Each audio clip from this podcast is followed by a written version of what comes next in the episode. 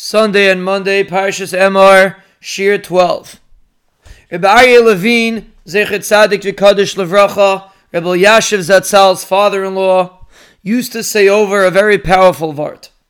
It's not so much of a story, it's more of a vart, but it personifies the essence of emulating an Adam Gadol. He used to say that we say in Tehillim, Esa Einai El Harim Me'ayin Yavo Ezri. I lift up my eyes to the mountains and I ask, From where will my help come? Rabbi asks a very obvious question. Why are we looking up to the mountains? Yes, they are very high, but if we are trying to look to heights, let's look to the moon, the stars, the sun. Why the mountains?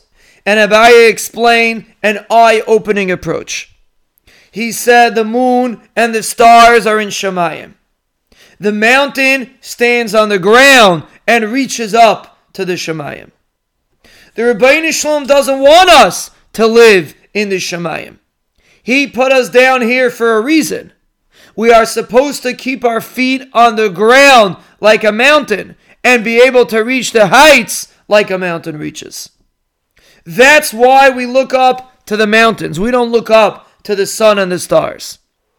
When a person learns from an Adam Gadol, the purpose is to see how the Adam Gadol relates to the regular things in life, like we discussed. Because the greatness of a man is when he is a mountain, which means he stands on the same ground that you're standing, but he towers above you. Even though he's in the same situation as you, he is able to overcome the various tests and respond in the proper response. And that is specifically what Aryeh Levine Zatzal personified, and that is what we are supposed to be learning from Anashim Gedolim. And sometimes we struggle. Why did Ribono Shel Olam give me this negative trait? Why am I struggling with this difficulty? Why is this an issue? If only it would be perfect, I would be able to serve the Ribono Shel Olam so much greater. And that is a mistaken approach because HaKadosh Baruch Hu doesn't want us to live in the skies like the stars and the sun. That's not why we're here.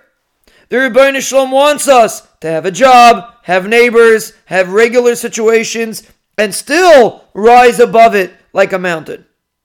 When you're faced with a test and you respond properly, that's a mountain. That's someone that has their feet on the ground and they rise towering above the rest of the world. That is greatness. That is the reason why we are here.